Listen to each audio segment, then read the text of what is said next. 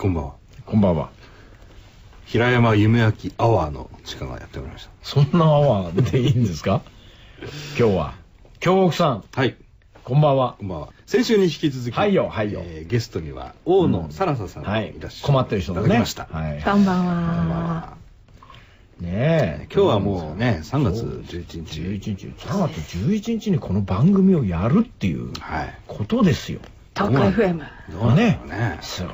多分ね、今日はこの番組がどんじりですけど、まるまる一日、えーはいねまあ、特集番組はいではい、そうですそうです。はい。で皆さんいろいろ考えるところがあっただろうと思うんですが、うんうんうんえーでしょうでしょうまあ東京ガベージコレクションですから、はい。考えてない。そんなことないですよ。だから、今回はスタッフサイドも、これはこのままではやばいっていうんで、サラサを投入してるんですよ。なるほど。そういうことだと僕も思います。あ、そうですか。ですから、あのーむしろ、大野サラサ賞にした方が、むしろ趣旨に合うんではないまあまあ、それでもいいんですよ。東京ガベッセコレクション El chascón en buena forma, un mes que casado tiene que tenerlo. Pucha, pero... Debo parecerme a ella y así me pareceré a Jesús. Detta program presenteras med kärlek, rättvisa och principen av passivt motstånd. Vi kommer inte på något jävla sätt bråka med våra lyssnare. Namaste, Judem, hej Gandhi.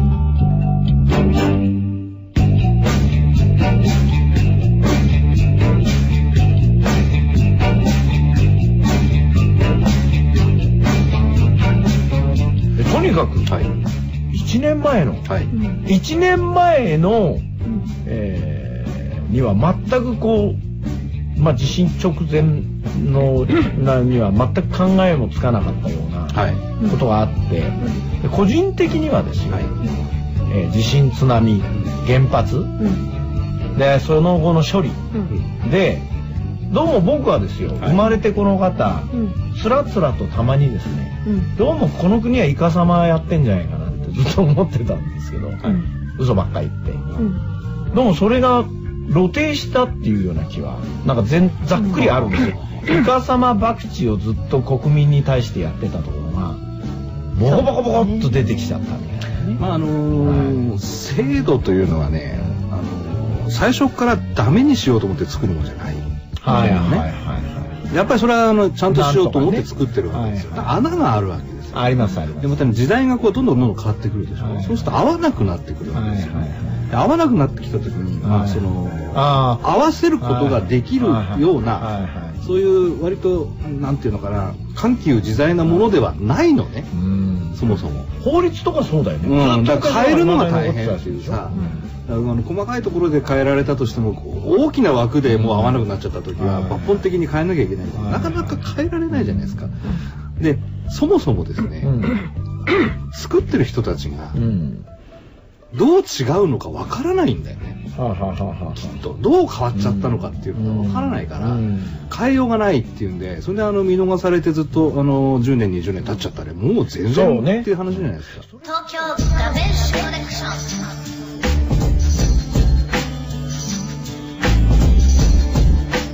まあ、その最近、まあ、こうやって制度の勉強とか一生懸命するようになって、やっぱりこう、まあ、まあアメリカとかヨーロッパとか、まあいろいろ、私別にアメリカ人が偉いとか、うん。スウェーデン人が偉いとか、デンマーク人が偉いとか、うん。そんなに思ってるわけじゃなくてはい、ただ彼らはその、あの、戦後の景気が良かった時代に、うん。一緒にこう、なんで福祉とかこういろんな制度とかをね、設計してるわけですよね。はいはい公の場でこう問題が起きた時にいかに公の場で解決するかみたいなことをこう、はいはいはい割とやってるんですよね。うんうんうんでも結構それをこうすっぱ抜いちゃってる感じなんですね日本の制度って。うんうんこう何でもこう会社とか家族とか、うんつまりもうせそれは制度じゃなくてこう自分の身の回りの縁で解決しようみたいな。はいはいはい。場でね。そうそうそう、はいすごい近しい縁でなんか社会に問題が起きたら、なんか縁で解決しようみたいな傾向がすごい強くて、はいはいはいでもそれがもうあの救急になってで今なんか何とかしてこう公的な制度も作り直さなきゃいけないしかつその私的な縁だってはいもうみんないっぱいいっぱいになってるじゃないですか。なるね。うん。でそれでまあ両方困っちゃってるっていう状態だと思うんですけど、はいまあ今制度とかまああまあお役所が悪いとか国が悪いとかってまあ言うのは簡単なんですけどでもある意味でその制度とかってこう法律ができたとしたらやっぱりそれを社会の側がこうそれをこう選び取って、でうん。こう我々がこうそれを動かしていくんだとか、はいはいはいあと結果があったらそれをどうしようかっていうことでこう、うん。みんなで一生懸命考えていかなきゃいけないっていう感じだかなと思うんですけどでもどっちかっていうとなんかまあ例えば介護の問題とかもそうなんですけどどっちかっていうとこうなんかこうなんかお役所が何でもやってくれるみたいな、はいはい。こうお客様みたいな、そうね。うん。そういう感じで結構強いなみたいな風に最近はっていうかあの変な言い方ですけど私だったら、うんうん。そのお役所に電話かけるじゃないですか、うんうん。で前例がないからダメですって言われたはいはい。とそうじゃないですか、うん。ちょっとがっくりくるんですけどそこでこう粘るわけですよ、うんうん。いやでも、ん。厚生労働省の見解ではとか、いやでもみたいな、はいはい。でそうやってまあお役所の人たちがそういうまあ硬いとかっていうのは分かるけどでもまあそこでこう粘ってなんかもう例前例がないんならもう作ってなんぼじゃんみたいな、はいはい。そういう感じなんですけど、うん。でも多分なんかそういう風にしないとなんかお互い学ばないんじゃないかなみたいなことはよく思ったりするんですけどそうね。ね。あのだね文化とね制度がね、うん。折り合いが悪いんですよ、うん。なるほど。どう見ても。なあそれはあるね、うん。らちょっとさあのちぐはぐなんだよね。そう、だから日本人が持って培ってきた文化に即した制度ができてる、うん。やっぱり。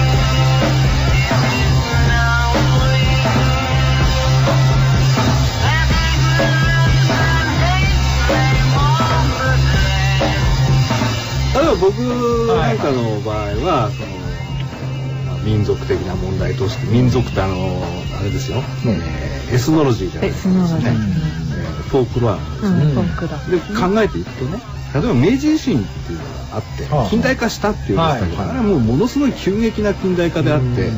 近代化のふりをしただけなんですよね。で、ね。あの近代化のふりをしてるうちにもう列強と並ぶっていう意識になっちゃってでもう戦争に突入しちゃうわけですよ。で戦争が終わって戦後もうとにかく復興するしかないわけ。で。つまりねあの近代国家としてのなんかこうアイデンティティみたいな、うんあの借り物で済ませておいて醸造する前にどんどん進んじゃったみたいなところがあるんで、どっか置き去りな感じがあるんだよねうん。やっぱり。でもう戦争が終わって復興してで景気良くなってでもうそのままどんどん高度経済成長に入って、んでまたバブルがあってバーンって弾けてわーってなったけども要は最初からそうだったじゃんっていう。感じしか僕はあんま持ってなかったから、やっぱりねこうお役所的とか官僚的とかよく言われるでしょ、うん。あの紋切り型で、うんね、しかもマニュアルしかできなくてみたいな、うん。あれは本来の日本の文化の中にあんまりあったもんじゃないんですよ、うん。311からこう1年経って、はなんかやっぱこうまあ自分のなんとなくこうこれはただの感触ですけど、いうん。本当にこう一日一日目まぐるしくいろんなことが変わる。ううん。んなんかその昔あった高度経済成長期とかバブル期のメッキが今どんどんどんどん剥がれてなんとなくこう変な言い方だけど変化の方がみたいのをうん。感じる時がある、うん。ああじゃああのそれはいいことだよねうん、なんか不謹慎かもしれないしうん大変なんだけど、でもこう変化の方がを感じるんですよね、うん。最近。あのーなんか今1年経ったんですけどなんか勝負はこれからだと思うんですよね。いやもちろんそうでしょう、うん、やっぱりと劇的な事件にあって、うん。当事者を支えるのってやっぱりその後ですよその後、うん。うん。あそのの後ですよ。積み木とかこう積んでいくのね、うん。で崩すの1回じゃないですか、うん。でも積むのはまた時間かかるわけだそうからなんですよ。うん一回バーッと壊したからもう一回バーッと積み直せるわけじゃないですからね。ここはやっぱり一から作っていくんだっていう気持ちが大事だろうから。な割とこうねお役所というか、こう上にいる人に、うん。ある程度生活のその些細なこととか、うん。セーフティーネットになるようなことを預けてしまうっていう感覚は、うん。ずーっと日本人は持ってるんですよ。うん。だ面倒くさいことはそっちでやってほしいと。うん。その状況やその生活のその場面に、うん。当事者にしないでくれっていうね、うん。こう暗黙のなんかがあるんだよね。うん。その代わり相手はそのサービスをするから、うん。逆にこっちに従ってくれっていうことを出してくるわけよ。うん。だから今言ったみたいに、うん。ちょっとこう前例がないってことを言われたりすると、うん。いやそれはないからって言って、うそれはこっちがやってるんだからお前文句言うなみたいなことがうんこう内面的にあるんだよね。うんまあでもまあそういうなんかこう細かいことは差し引いてこれからもどんどんお互いコミュニケーションしていくやった方がいいと思思う。それで当事者にしないとダメなんだよ。自分が生活の当事者であるということで立脚しないと、うんそういう意識が出ないんですよ。あ要は全部ブラックボックスにすると楽なんだよ生活って車動かなかったら車屋さん頼むとか、うん電話がつながんなったら電話屋さんって楽じゃない、何でも外注ですね、うん、でもそれをしていい場合と、うん。してならないものが今回の震災ではっきり出てきたんだよ。これはダメだと、そうね。うん、これはダメだったんだってことが分かってきたんだ、うん。例えば原発の問題一つとっても、うん。あの隠してたとかと騙してたとかってみんな言うけれど、うんあの原爆の40年も前にできてるわけですよ、はいはいはい。その段階からもう議論されてたし情報が出てたんですよ、そうなんですだから今回の事故なんて容易に想像できたはずなのね、はいはい。だから隠してたわけでもなければ、うん。騙してたわけでもみんな興味なかったわけでしょ、うん、そうなんだね。ね、で確かにね対応はひどかっただろうし、はい。今もひどいかもしれない、はい。でひどい目に遭った人もたくさんいるから、はい。問題にするのは当然だし、あのいけないことはいけないですよ、でもね今になって初めて知って騒ぐっていうのは僕はどうかなと思ううん。でそれは本来知っておくべきことじゃないですか、はいで知っておいたらもっと騒ぐの早くから騒いでるはずだし、はい確かに反対している人たちはずっといたわけだけども、それはあのある意味少数派だったわけですよね。でもこんなことが起きるってことは、ちゃんとうん。当時の当時のですよ。当時のデータ見てても想像できるわけよ。そしたら怖いじゃないですか,、もっともっと怖がってればっていうのはまああったはずで、だから多分やっぱそのことに関してはブラックボックスにはしてはならなかった。そうそうそう。だからそれは当事者になるべきです。よだったんだよ。だからやっぱり今回何がやっぱ分かるかって言ったらやっぱブラックボックスにしていいものと悪いものうん。をはっきり分けないとうん。もう直撃されると。そう、ん。これは。もうはっきり分かったんだよ。だってもう命の問題だもんね、うん。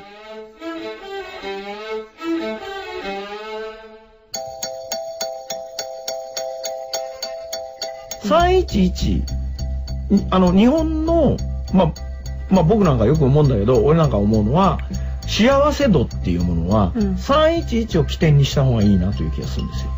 は前のバブルの時とかありえない。良かった時を起点にすると全部はマイナス計算になっているのね、あなるほど。あれに近づけない。そうするとかなりそうドラスティックに変革をしようっていうことに一気にそういう集団に、うん。あの意識がいってしまう場合があるんでそうではない。そうじゃないよあそこよりも今日良かった。あれよりも今日良かったという考え方をするっていうのは非常にある意味ねあの大事なことだと思うんですよ。例えばね、うんもうその儲かんないからダメみたいなこと言うんですよ。うん。あるある人はね。うん。お金儲かんないからダメだよそんなみたいな。お金大事ですお金だお金お金って言うんですこの人は。だけど逆に言うとねお金なんかなくても生きてれば OK っていうところからスタートするとねはいはいはいはい。儲かる儲かんないっていう価値観が全然変わってくるじゃない、うん生きていけることの大事さみたいなとこから入っていけばさ、もうそれそれ抜きで儲かる儲かんないの話をしてたわけですよ。だからバブルなんですよね、うん。中心を変えているから泡なわけですよ、うん。なるほどなるほど。そういうところはもうどうでもいいよと、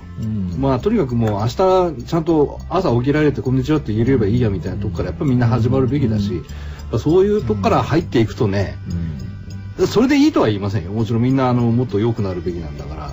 ただ、進みは呪いよね。呪くあるべきだよね、むしろ。そううん。のろのろと変わっていくべきだと思う。それとね必ず助け合うっていうことが非常に水や空気のように必要な時代になりますよ。まあもともと日本人ってそうだったんだから必ずな。大変な時代が来るっていうのはちょっと言っておいた方がよくて、はあの何せ2015年には65歳以上人口は3000万人に達し、はい2025年にはえ3500万人を突破し2035年には3人に1人が65歳以上になると言われてます 2030? 2035年ですなんだそそんなに遠くないですね。もうすぐですよ。本当ですか？だからもう老人構えをするべきですあなたはかなり構えてるもんね。よ。もう老人ですから。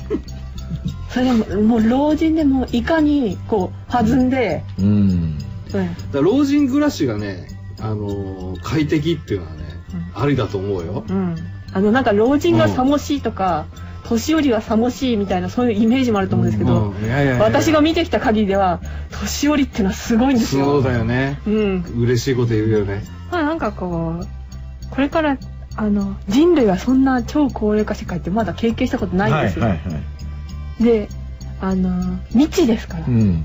これがね。これが未知ですよ。うんだからこれからも柔軟になったもの勝ちだと思うんですよ。全くその通りですね。うんで、あのー人類って切っちゃうからさ、なんか不思議な感じがするんだけど、うんは動物だと思えばね、まあねこんだけはびこって生存してるわけですから、滅ばないですよ。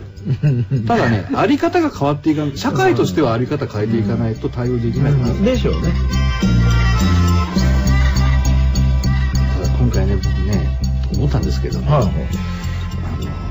最善を尽くすって大事だと思うんですよ。うんうんうん。最善を常に最善を尽くす、はい。つまり常にベストを目指すってこれは大事だと思います。みんなそっちばっかり言うじゃないですか、あはい。でも僕ねやっぱりね最悪に備えるってことも大事だと思う、うんうんでもね最悪に備えてないよみんな。最善ばっかり尽くして、うん。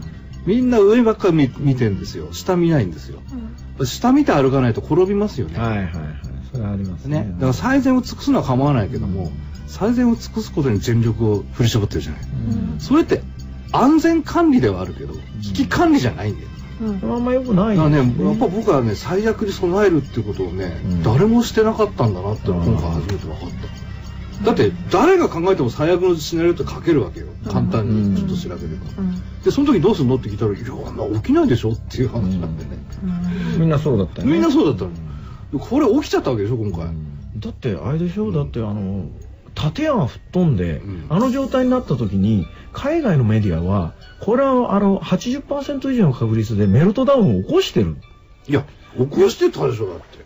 でたんでしょ、うん。で俺たち見た時はあれ言わなかったよね、メルトダウンを起こしてまあ、あの、ね、レベッカ・ソルニットっていうですね、うん。アメリカの作家の方がですね、うん。書いた災害ユートピアっていう本があるんですけど、これとてもいい本なんですけど、まあ、エリートパニックっていう言葉が出てくるんですけど、うん。まあ何か、まあ、それはははあのハリケーンカトリーナとかの例を出すんですけどはいはいはいはい、その実際大きな災禍が起きた時って、うん。あのエリートとかっていうのは、うん。必ず、うん。あの社会はこう無秩序に陥ってパニックに陥るってことを、はい。まあ、考えるわけですよなるほね。どなるほど。でエリートがパニックに陥るわけですよね。はい。はいはいだけど実際その現場っていうか実際その災禍の中で起きてってことは全く真逆でものすごい利他的な助け合い。みたいのは今回そういうのが起きるわけですよね。でもそれも後から検証してみないとねその時には分かんないことなんですけど。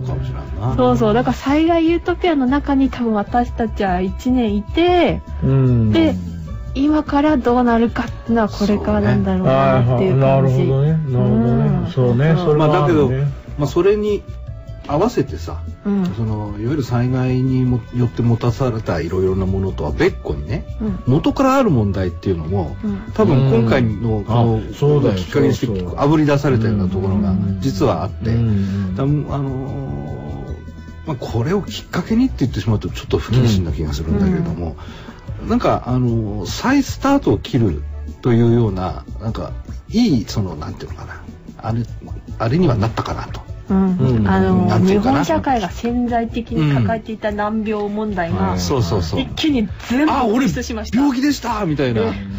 全部ね。全部できてきました、はいはい。ややこうみんな動揺しているんですけど、だましだましやってたのがね。難病人の私が言うのもなんですけど大丈夫です。大丈夫なんだ。もう今日まで生きてきました。なんとかやええ。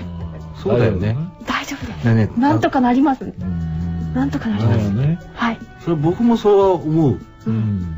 必ずどんなお状況に陥っても方法はあります、うん、そうだね。工夫でもはすれば今君が言ったことが、うんやっぱりね困ってる人のやっぱ背骨になってるから人は読んで感動したんじゃない？そうね。んそれ俺ははそんな気がした。そうだね。うん。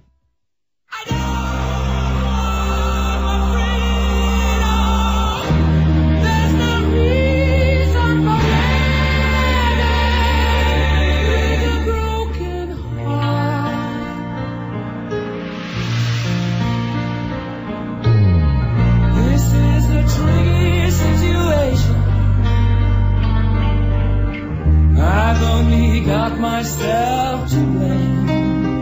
It's just a simple fact of life.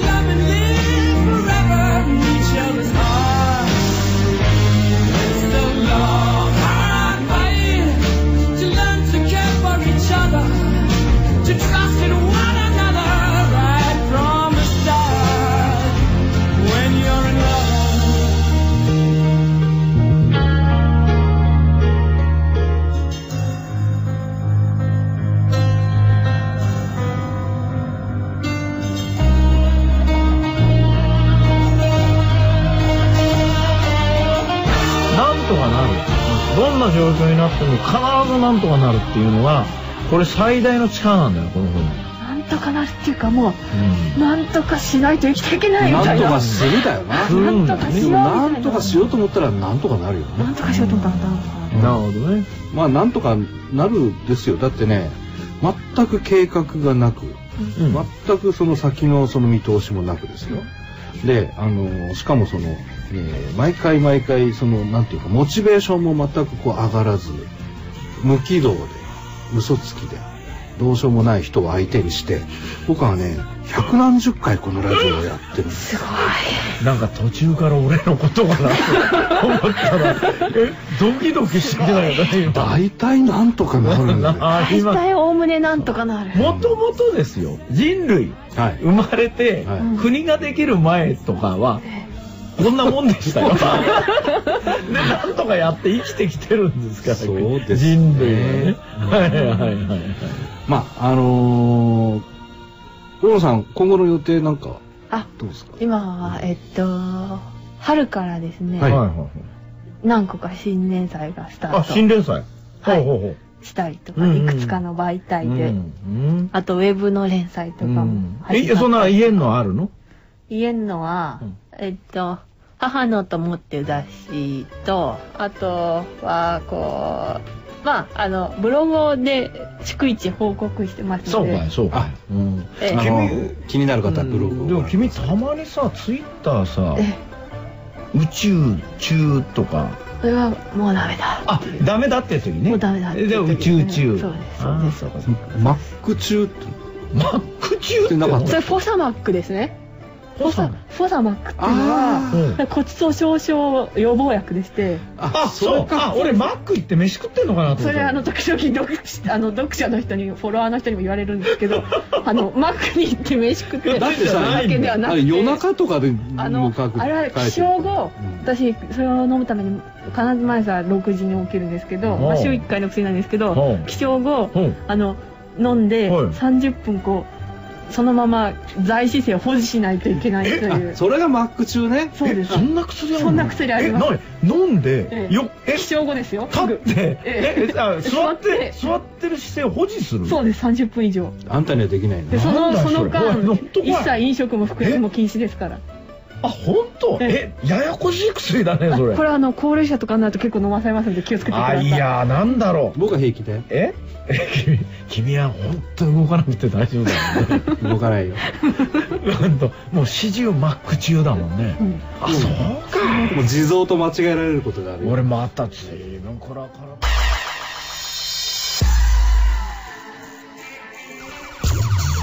メインパーソナリティ平山夢明レギュラーゲスト京極夏彦が送るラジオプログラム東京ガベッシュコレクション。ペコイチです。ここで京極夏彦新刊のお知らせです。NF 文庫ダヴィンチ有段が発売中です。3月15日文芸春秋より百鬼夜行シリーズ待望の最新作。定本百鬼夜行陽と新装版。定本百鬼夜行陰が同時発売。京極夏彦書き下ろし特別付録百鬼図が収録されます。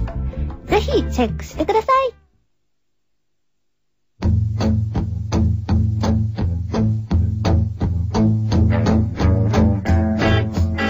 新刊の予定とかはないですか？えっとあの共著で、はい。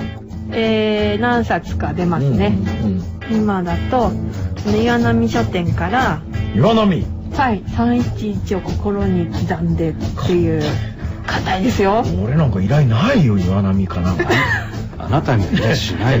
なんでですか？いいじゃないですか。他に節分を寄せたりとか。でも私自身うん。もこうこの春から、うん。あの本当に再起動ですね。再起動。再起動。再起動。はい。まああの今日のまとめという。ことまたそうだね。ね。まとめとしてはですねあのまあなんとかなると。なんとかなるさと。なんとかなるよね。なんとかします。はいします。